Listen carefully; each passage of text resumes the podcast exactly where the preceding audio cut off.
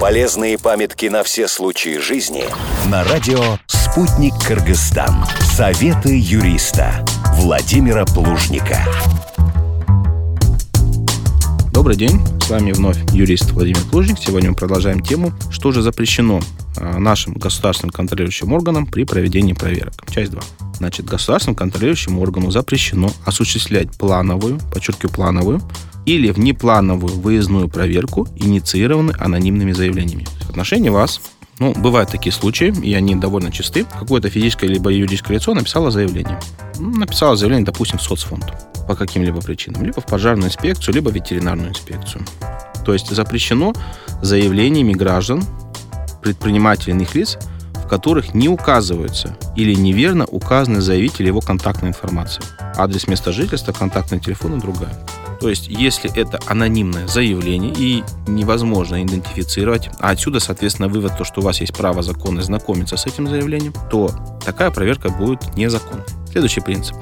Запрещено осуществлять плановую и неплановую выездную проверку в случае отсутствия при ее проведении руководителя, то есть вас, те, которые сейчас слушают программу как руководители бизнеса, либо иного должностного лица, уполномоченного для проведения проверки.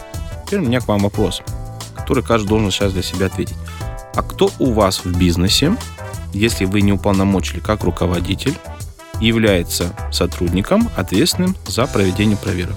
Вот этот сотрудник и должен присутствовать при проведении проверки. А если его нету, то проверка не проводится. Ну, он должен, конечно, прибыть в абсолютно минимальное время, но пока его нету, еще раз подчеркиваю, закон написано, проверка запрещена. Следующий принцип. Запрещено отбирать образцы продукции, пробы, э, обследование объектов окружающей среды, ну, воздух, допустим, да, и объектов производственной среды, кто занимается производством, без оформления протоколов об отборе указанных образцов. То есть это означает следующее, что когда к вам приходит государственный контролирующий орган проверять продукцию, и он ее изымает для каких-то лабораторных и иных исследований, испытаний, измерений, то без протокола в котором указано, сколько образцов взято, откуда взято, какое количество, на какой территории. Без этих протоколов эти действия будут являться незаконными. Тем более по установленной форме этот протокол составляется и в количестве, не превышающей нормы, установленные национальными стандартами.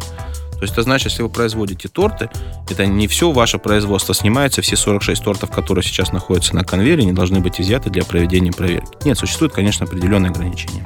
Следующий запрет – это запрещено превышать установленные сроки проведения проверки.